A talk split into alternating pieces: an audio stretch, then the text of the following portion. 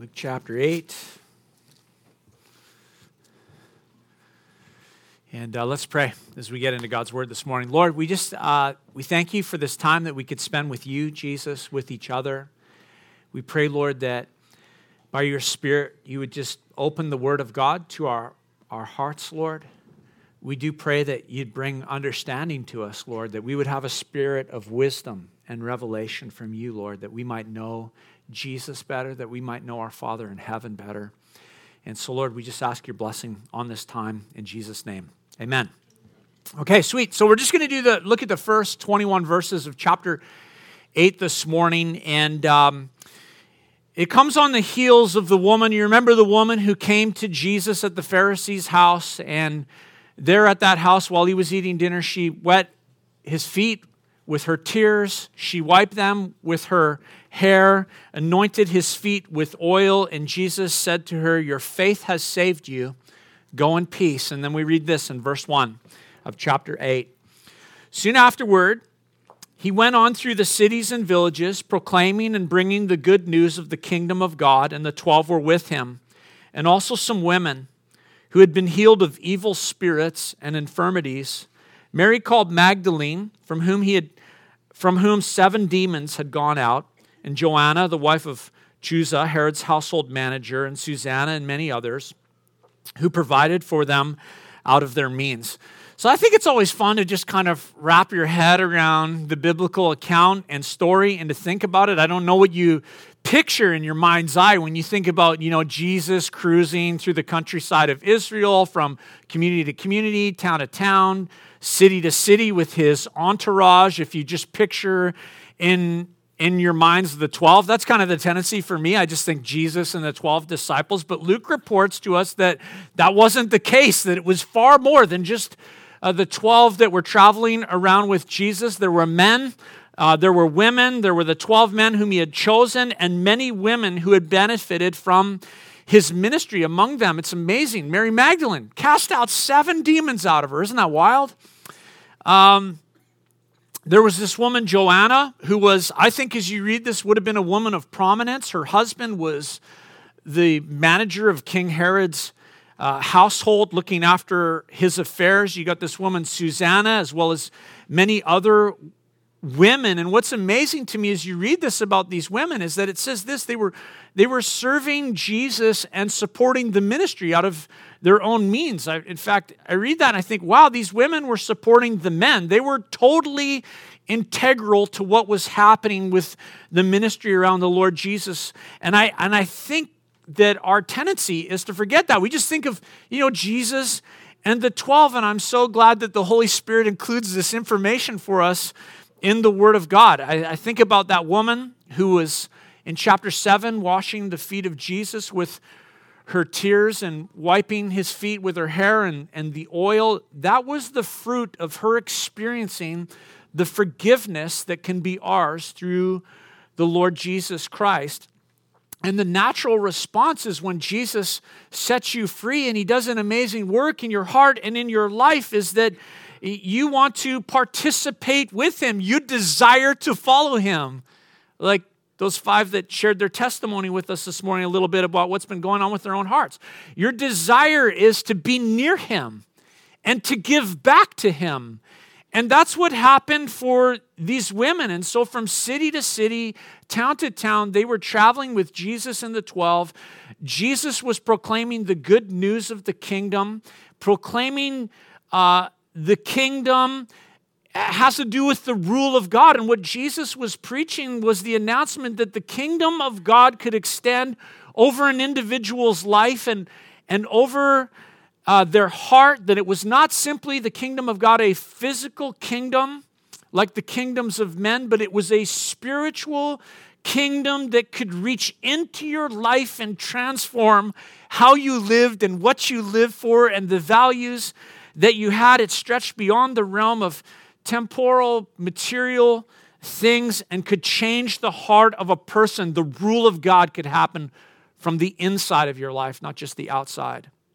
The rule of the kingdom could transform your life if you would respond to the word of God in faith and repent of your sin.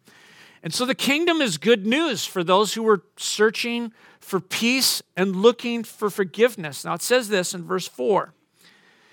And when a crowd was gathering and a people from town after town came to him, he said in a parable A sower went out to sow his seed.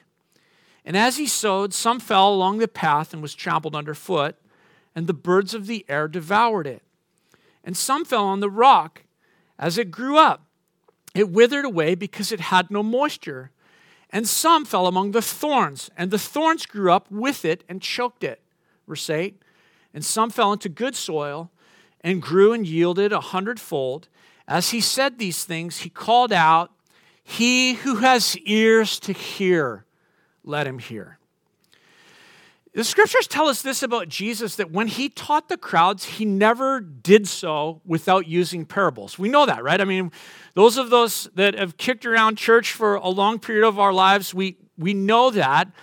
And what's so interesting is this is that when we read in scripture, we find this out about, about Jesus that whenever he would use a parable to teach the crowd, he would never explain it he would never give its meaning. He would, he would wrap up and he would say something like we just read here He with ears to hear, let him hear. He wouldn't explain the spiritual meaning, he wouldn't explain the moral meaning.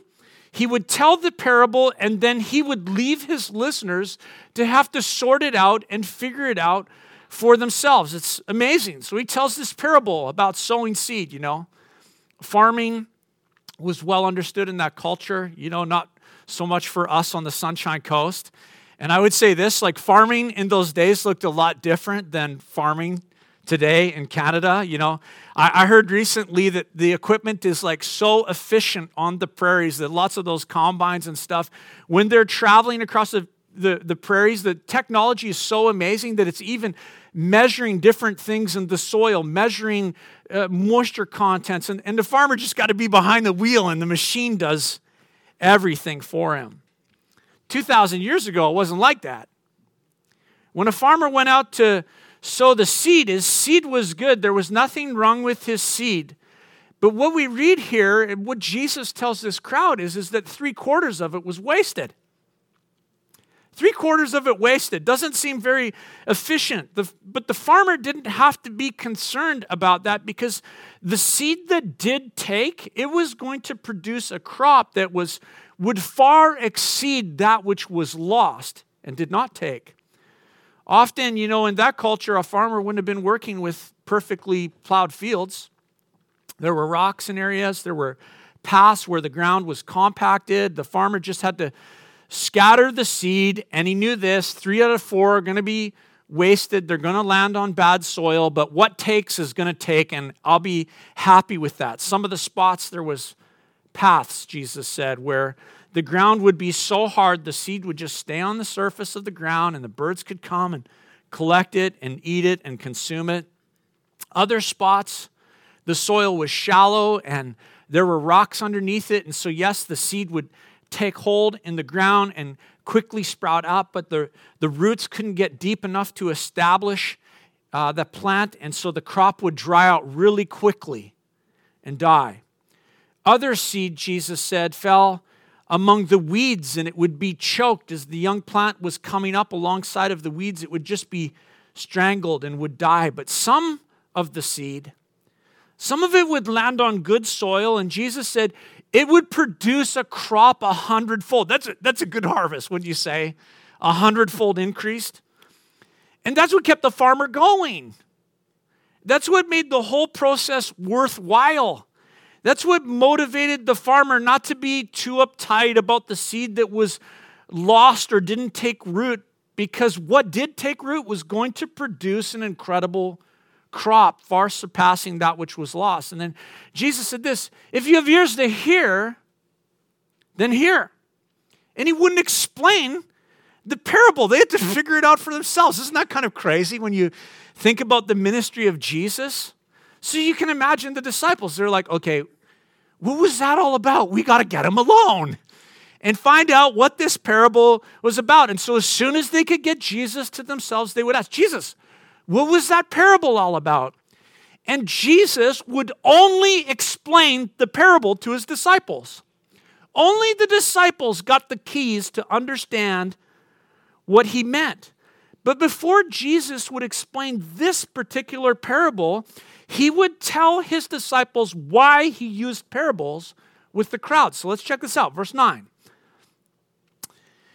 And, Jesus, and when his disciples asked him what this parable meant, he said, To you it has been given to know the secrets of the kingdom of God.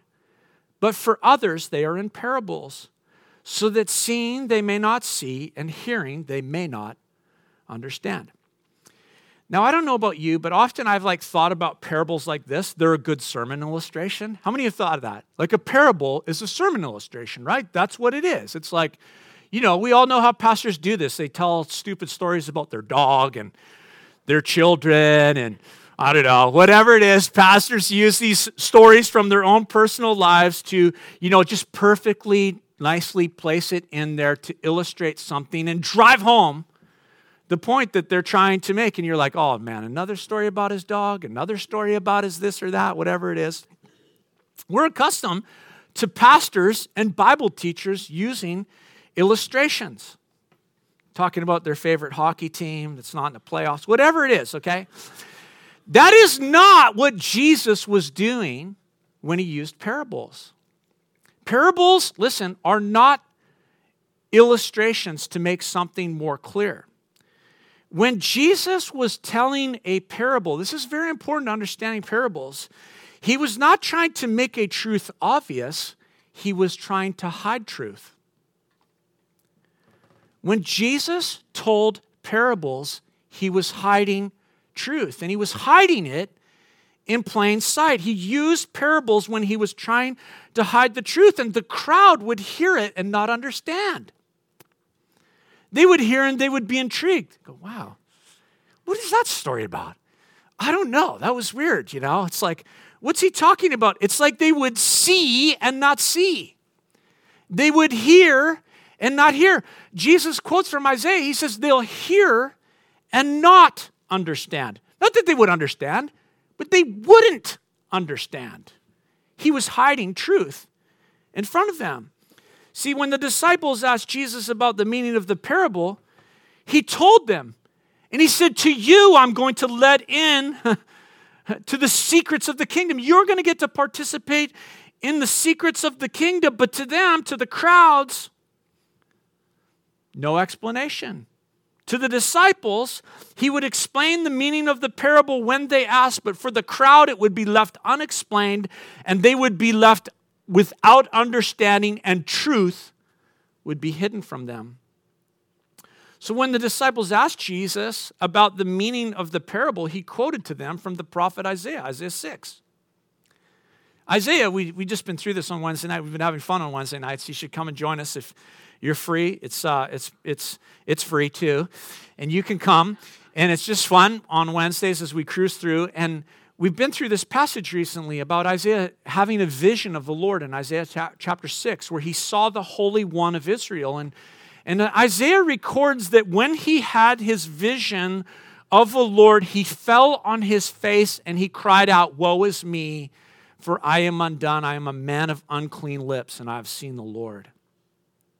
And then Isaiah chapter 6 tells us that an angel left the presence of the Lord, took a, a burning coal from the altar that was before the Lord and brought that coal and touched Isaiah's lips and said to him that his lips were made clean. And then Isaiah was called to go and to preach to the people of God. But God told him he would go and preach, and people would not listen. He would preach, and he would preach the word, and it would be like they couldn't see. He would preach the word, and it would be like they could not hear. He would preach the word, and it was like they would not understand, otherwise, they would turn and be healed.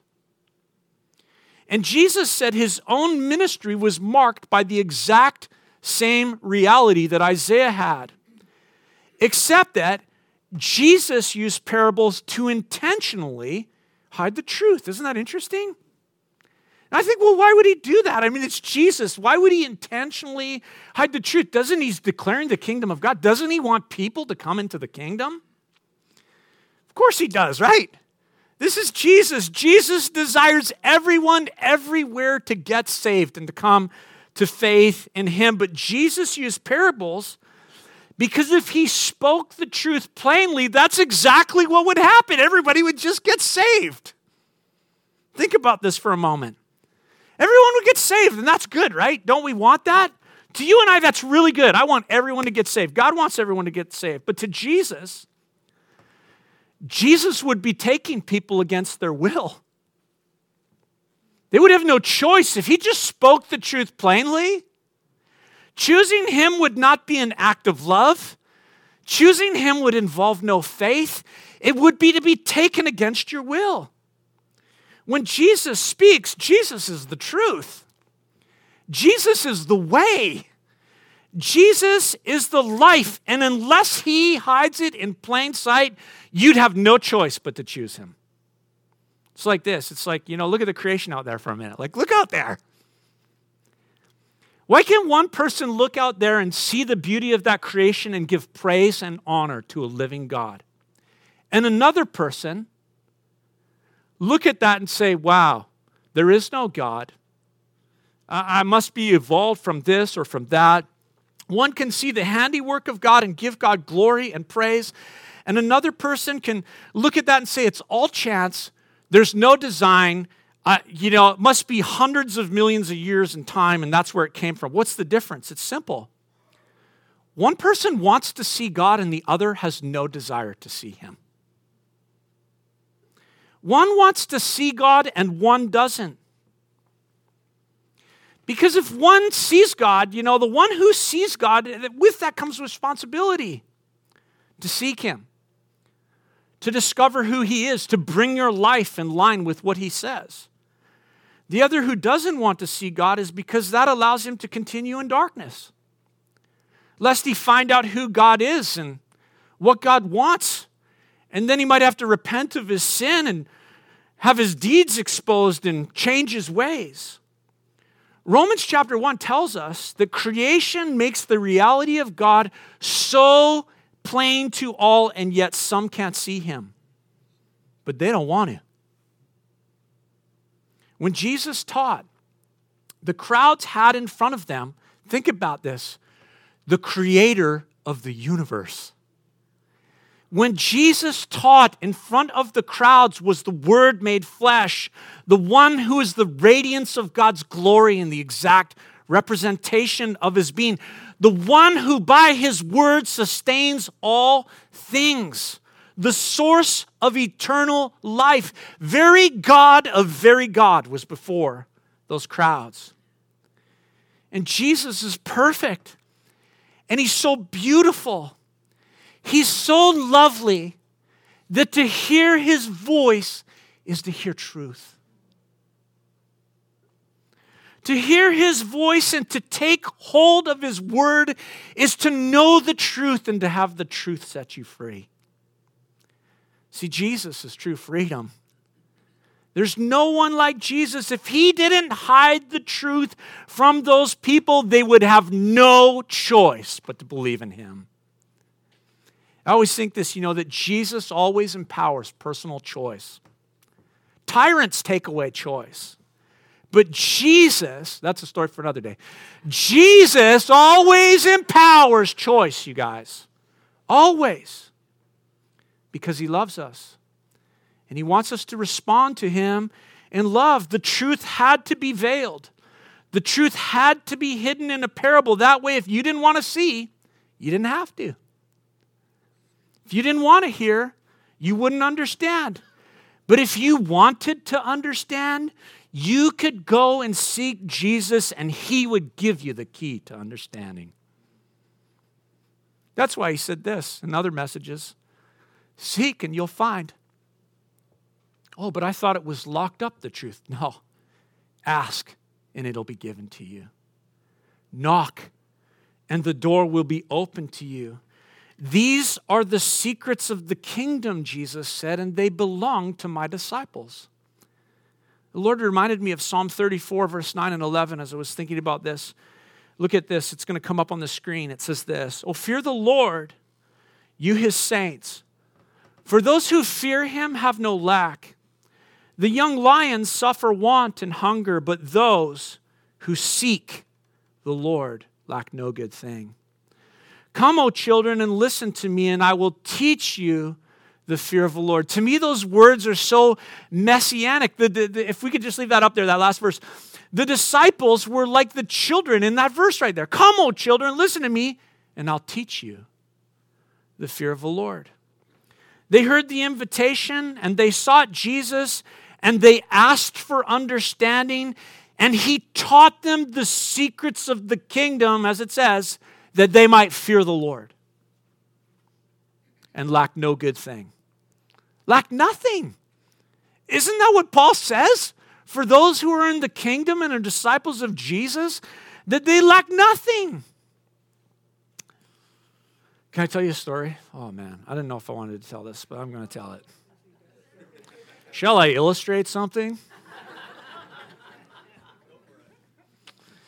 Oh man, on Friday, you know, it was like Friday was a good day. I got up, I had my quiet time. It was just awesome.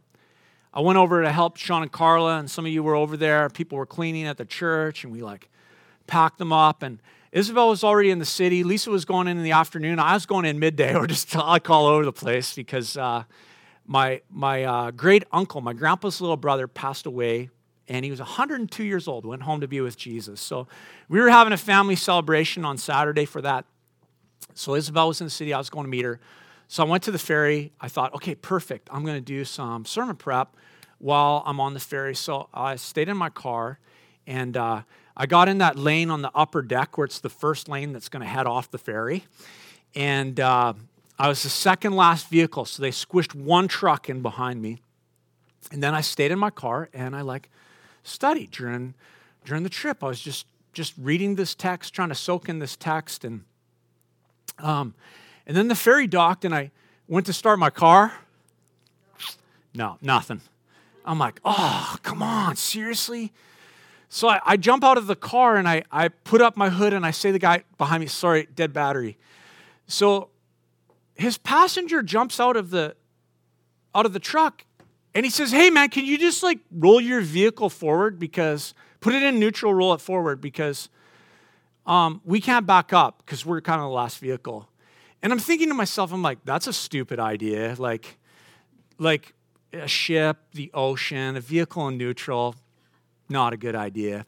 But I was flustered, so I didn't have the ability quite to communicate that. So I said, "No, man, sorry. You'll just have to wait. The staff will be here in a second, and I'll get a, I'll get a jump." And so he gets back in his truck and then he gets back out. And he's like, hey, man, like, I'm in a hurry. I just want to get off the ferry. And I'm like, look at, dude, it's the, we're the first row. Like, look at, they, the car in front of me's just pulled away. I'm like, we'll be rolling in a minute. The staff will be here. And the guy loses it, man. Like, he loses it. He's just swearing at me and he's calling me this name, he's calling me that name. And he moves from the side of his truck and he comes to the front of my car. And I lose it. Your pastor with explicitives. I'm like, why don't you go back to your vehicle and get back in there? And he's like, so now we're at the front of my car, nose to nose, and he's got his finger in my chest. And I'm like, what do you think you're gonna do, man? And he's like, I'm going to follow you off the ferry. And I'm going to do this. And I'm going to, you know, and people are rolling down their windows. They're like, they're yelling at us. Guys are swearing at it. It's like, I'm like, I'm like, this is crazy, man. And, and then he walks away, he spits on my windshield. And then the ferry guy's there, and I drive off. And I said, Lord, what the heck, man? I was like studying, preparing a sermon, man. And look what's come out of me, Lord. Where did that come from? You know, Calvin, I appreciate you just lofting this up, talking about your anger this morning. Yeah. and I tell you that to tell you a story of the danger of pride and sin and the soil of a heart. Because I realized as I was doing my sermon prep that I was just like reading, and my heart had been trampled all over, and the seed wasn't getting in.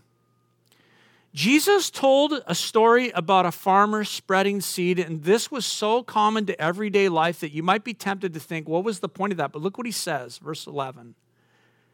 Now, the parable is this the seed is the word of God.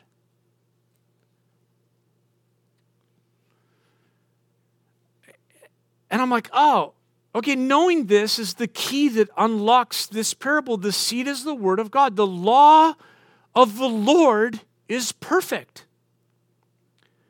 The word of God is imperishable seed, Peter said. So there's nothing wrong with the seed. The seed is not the problem in the parable. Let's read on here, verse 12. The ones along the path are those who have heard. Then the devil comes and takes away the word from their hearts so that they may not believe and be saved. And the ones on the rock are those who, when they hear the word, receive it with joy but these have no root. They believe for a while, and in a time of testing, they fall away. But as for what fell among the thorns, there are those who hear, but as they go on their way, they are choked by the cares and riches and pleasures of life. And the fruit does not, and their fruit does not mature. As for that in the good soil, there are those who, hearing the word, hold it fast in an honest and good heart and bear fruit with patience. Jesus says, you guys, the key to this whole parable is that the seed is the word of God and the ground represents different kinds of people, different kinds of hearts. Jesus, Jesus is saying that, that when you scatter the word of God, there will be different responses. Not because there is anything wrong with the word, not because there is anything wrong with the seed, but because there are different kinds of soil, different conditions of the human heart. Preachers know this. Preachers probably know this better than anybody because you know, you know, Sunday morning's over and one person says, That was a real blessing this morning, Pastor. And another one says, That was a little long this morning. You know, you could have gone shorter. One person goes to sleep and another sits on the edge of their seat. So you should move forward and I'll know where you're at this morning. Some understand that the truth of what is being taught when the Word of God is being declared, and others don't understand. What's the difference, Jesus said to his disciples? It's the soil. It's the soil. In fact, I can tell you uh, in all humility that sometimes I teach the Word of God, and some some of you come to me and you say, Wow, that was awesome. This morning I learned this. And I'm like, Wow, that's really good because I had no intention of communicating that. That thought did not cross my mind. I mean, the Spirit of God revealed that to you from the Word of God. you know, I'm like, like, honestly, sometimes on a Sunday morning, you guys come to me afterwards or Sunday night at prayer and we're yapping about things. I'm like, wow, that insight is way deeper than anything I ever saw in the text. And that's a gift to you from the Holy Spirit and the Word of God because of your desire to hear truth.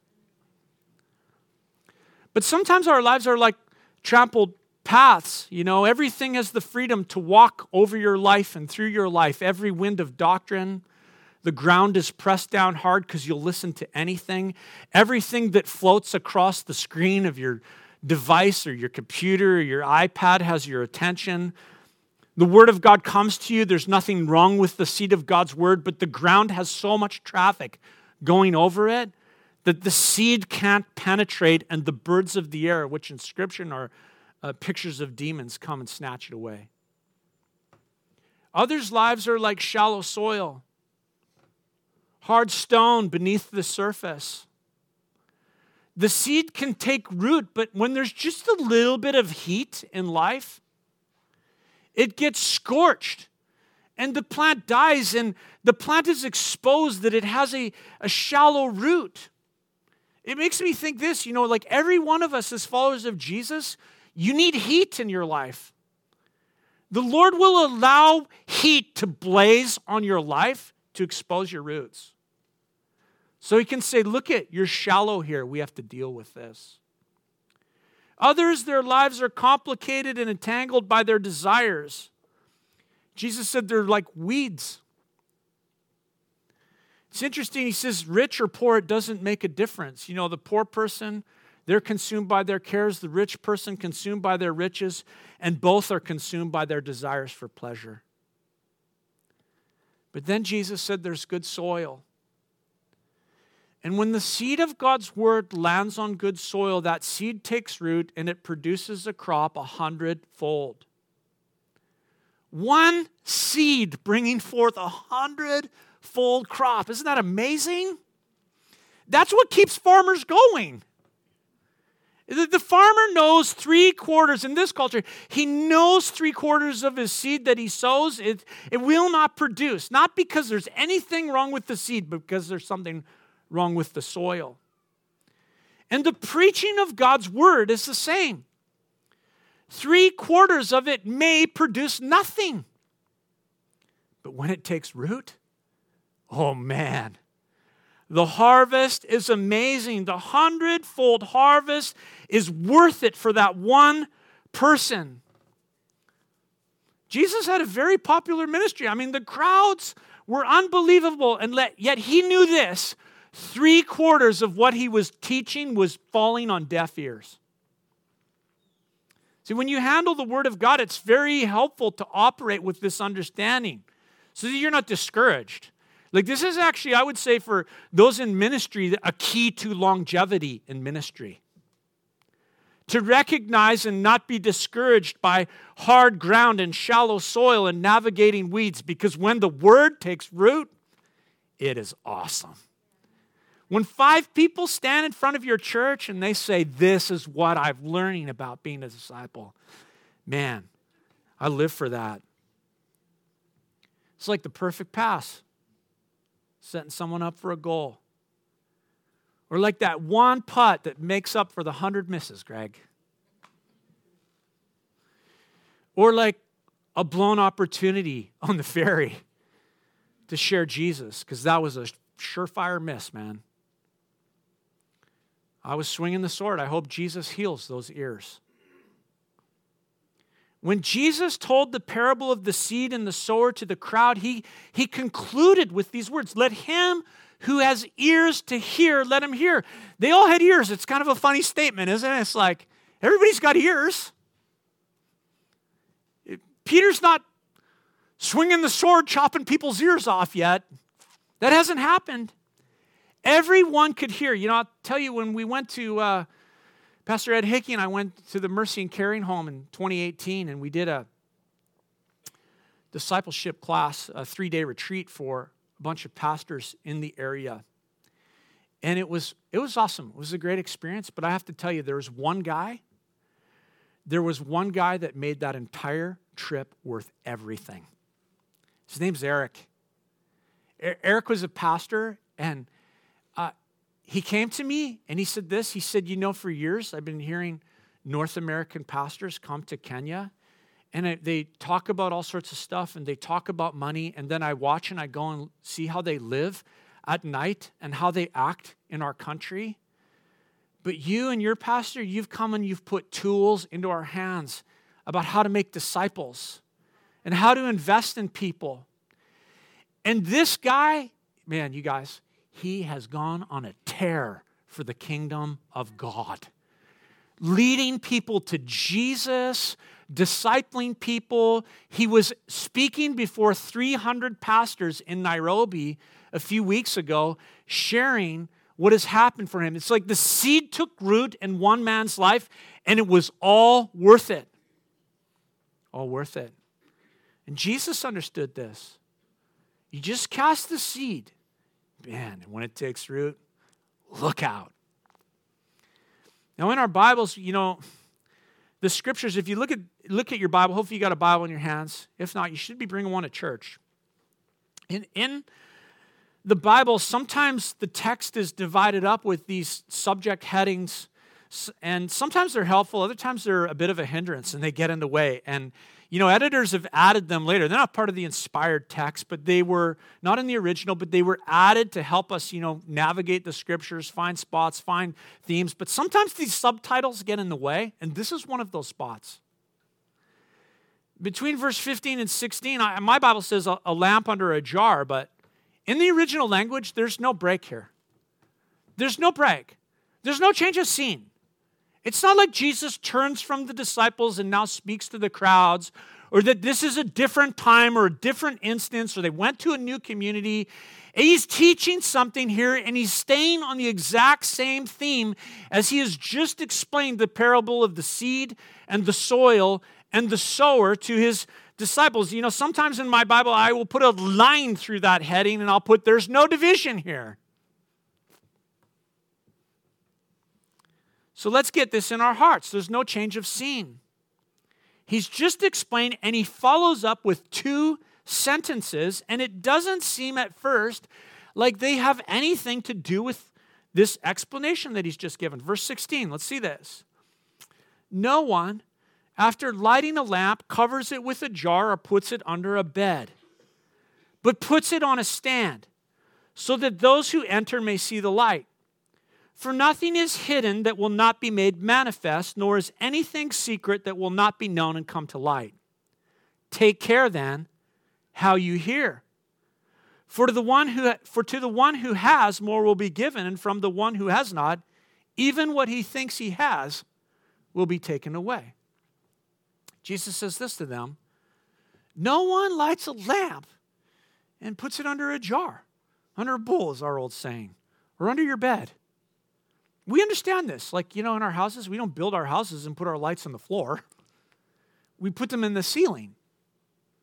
We put them above our heads. We set the lights up high so that they will give light to the room. And it's the most effective way and most effective use of a light. And it's the most effective way to drive out darkness. You set the light up high.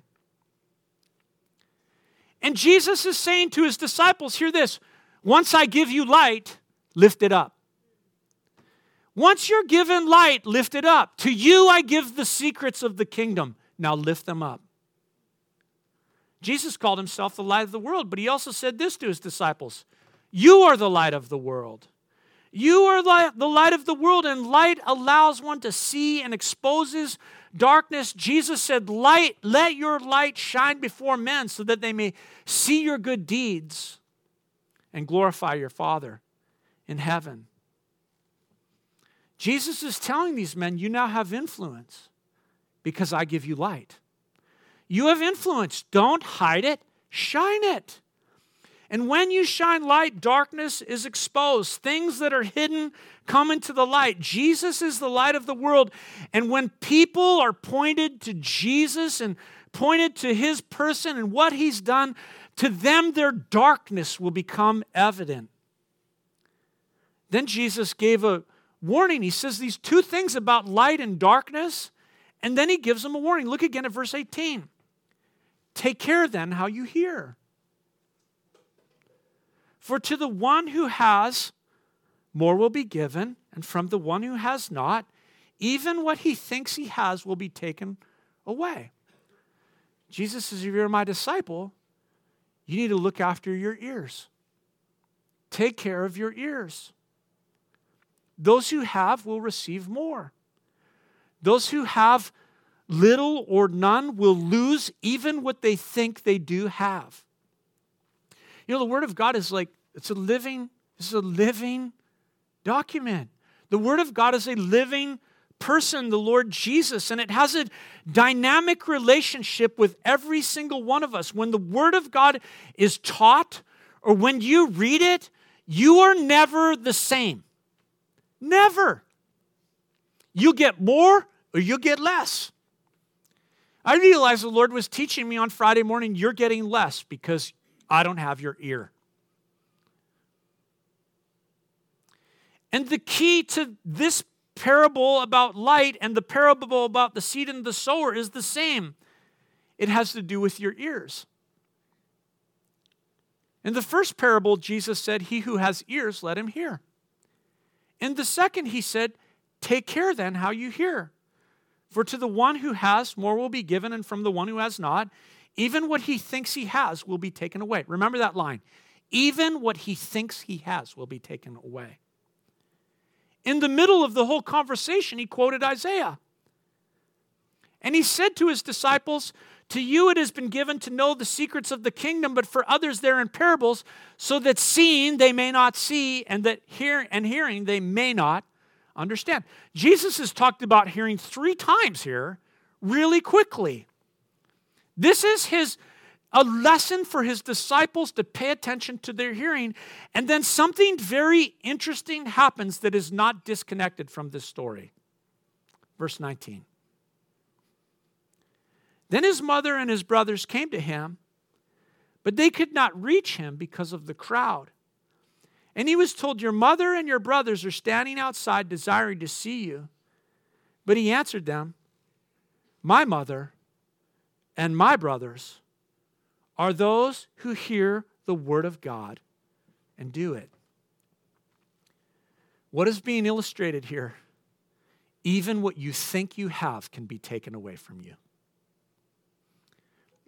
Two surprising things Jesus does here. He disowns his mother. Happy Father's Day.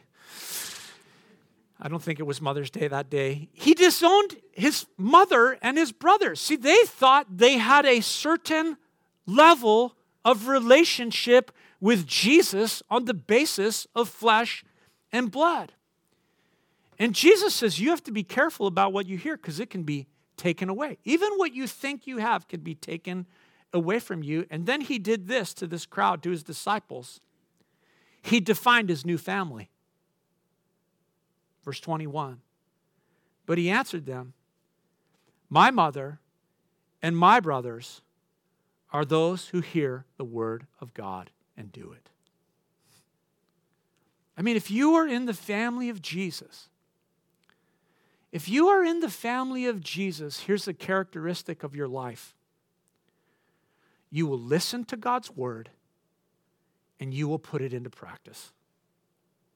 And if you don't listen, you're not in. Let me give you five quick applications this morning. Number one, take care how you hear. Take care of your ears, church. Number two, take care of the condition of your heart. The soil has to be tended to, man.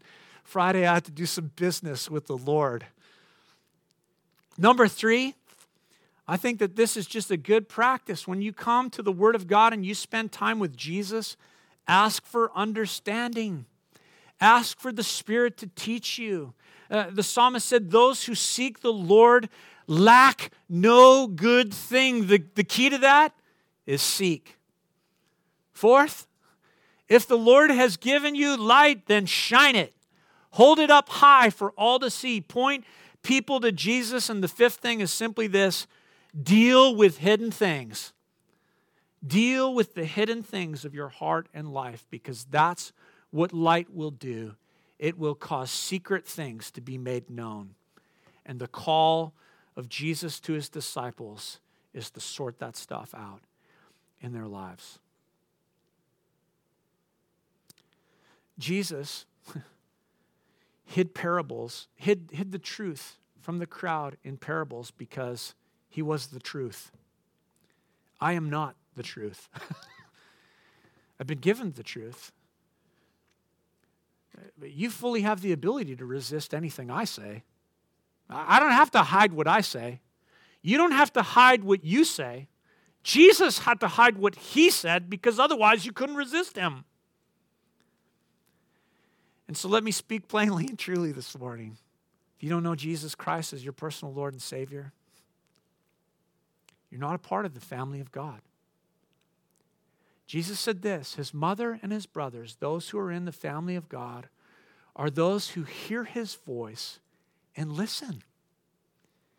And he instructed this that the way into the kingdom of God was through repentance of sin, to turn from sin, and faith, to place your faith in him as your personal Lord and Savior. And so this morning, if you're watching online with us, if you're here with us, you don't know Jesus, let me hold it out plainly to you. The way into the family of God, into the kingdom of the Lord Jesus, is to hear what he has to say about the kingdom and to receive him, to repent of sin and to turn your loyalty to King Jesus. Let's pray this morning. Would you guys stand with me? I'm going to invite the worship team to come. Lord Jesus, this morning as we consider your word, Lord, we want to be men and women who hear. So, Lord, we just tend to our hearts right now, praying, God, that you would break up the rocky ground. Praying up, praying, Lord, you'd break up the hard ground. Praying, Lord Jesus, that you'd pull up the weeds. Lord, we just repent this morning of sin in our lives. We pray, God, that you would forgive us. Lord, wash us in the blood of Jesus. Jesus, we just confess that apart from you, uh, we have no life. You, Jesus, and knowing you is life and life eternal. And so, Jesus, would you forgive us our sins? We just uh, place our faith in you this morning and confess that Jesus Christ is Lord to the glory of God the Father. Come and be the Lord of our lives, Jesus, we pray. Father, this morning we pray that we would not be men and women upon which the seed of God's word would land and produce nothing. Lord, I pray here this morning that our lives would produce hundredfold for the kingdom of God. Jesus, that our church would produce hundredfold for the kingdom of God. We pray, Jesus, that you would use us for your glory and for your name. Lord Jesus, we look to you with uh, hope, knowing, Lord, that you're the truth, you're the way, you're the life. And in you we trust this morning, Lord. And all God's people said, Amen.